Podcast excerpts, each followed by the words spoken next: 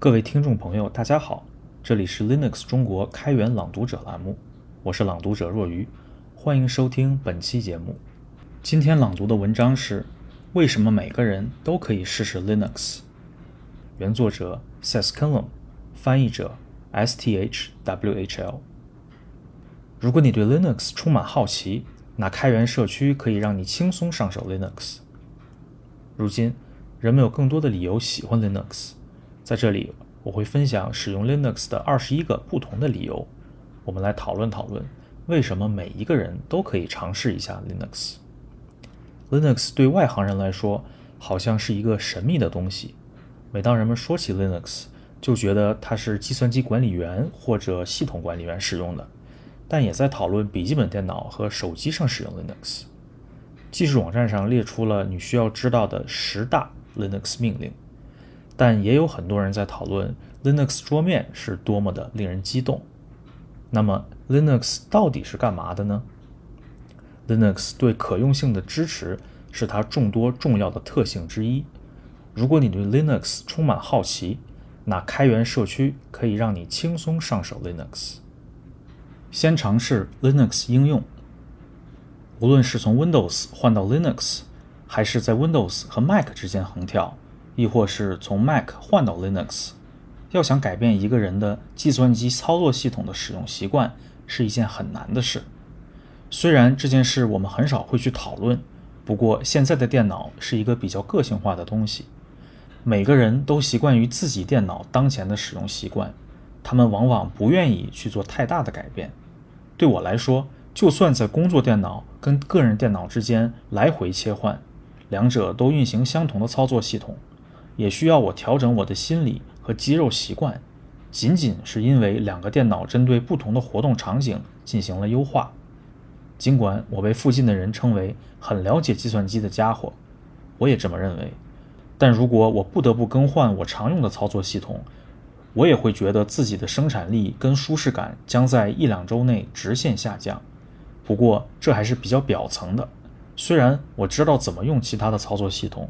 但是我需要时间去形成新的直觉跟习惯，需要记住在新系统中一些不起眼的配置选项的位置，还得知道要怎么使用新的功能。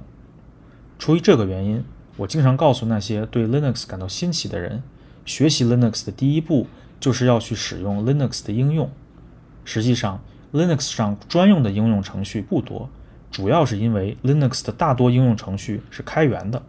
因此，热衷于在所有平台之间移植。在 Linux 上的很多应用程序，可以在你目前的非 Linux 的平台上去尝试，把替换你默认的应用程序作为一个目标。不管是出于习惯还是方便，都要用开源的等价物。应用替换。这个练习的目的是通过你最终要运行的应用软件，来实现向 Linux 的软过渡。一旦你习惯了一套新的应用程序，那么在 Linux 系统上，除了系统设置和文件管理外，就没有其他什么要适应的了。如果你还不确定哪个是自己常用的应用，你只需要看看最近使用的应用程序列表。如果你的系统上没有最近使用应用程序的列表，那还等什么？赶紧换成 Linux 系统吧。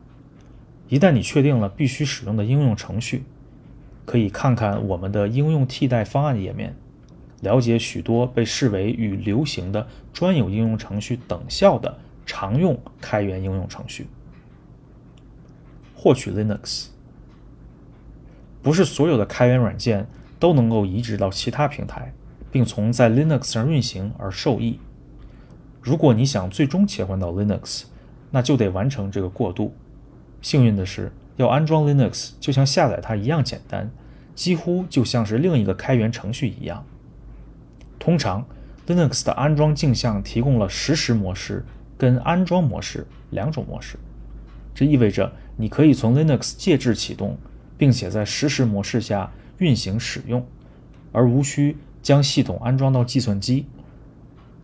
这是了解操作系统的好方法，但因为只是一种临时体验。所以启动后不会保留数据，但是有些发行版，比如 Porteus Linux，是专门为在 USB 上运行而设计的。这样你的个人数据就能保存。我在钥匙串上挂了一个 Porteus 的 U 盘，所以无论我在哪里，我都有一个可以启动的 Linux 系统。最好的 Linux。一旦你决定开始安装 Linux 系统，你会发现有很多 Linux 发行版都是免费的。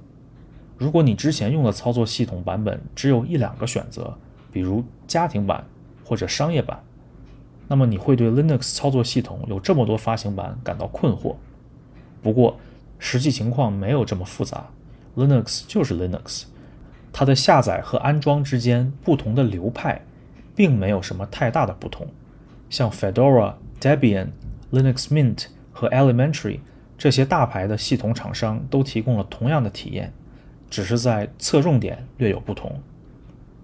Fedora 以软件更新迭代快而出名，Linux Mint 可以轻松安装缺失的驱动程序，Debian 因能提供长期的支持而受欢迎，因而它的更新速度相对缓慢，但是可靠性很高。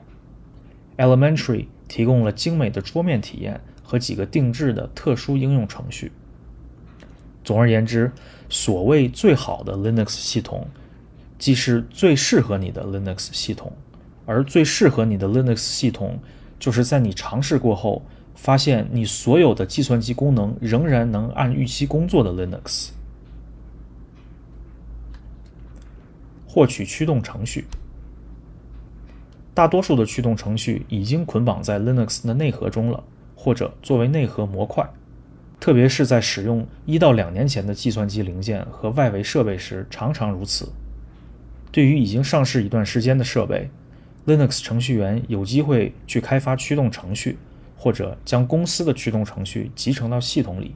我曾不止一次的让人惊讶，只需要将 Wacom 图形输入板、游戏控制器、打印机。或扫描仪连接到我的 Linux 计算机中，就可以立即使用，而且不需要下载安装驱动程序，也几乎不用配置。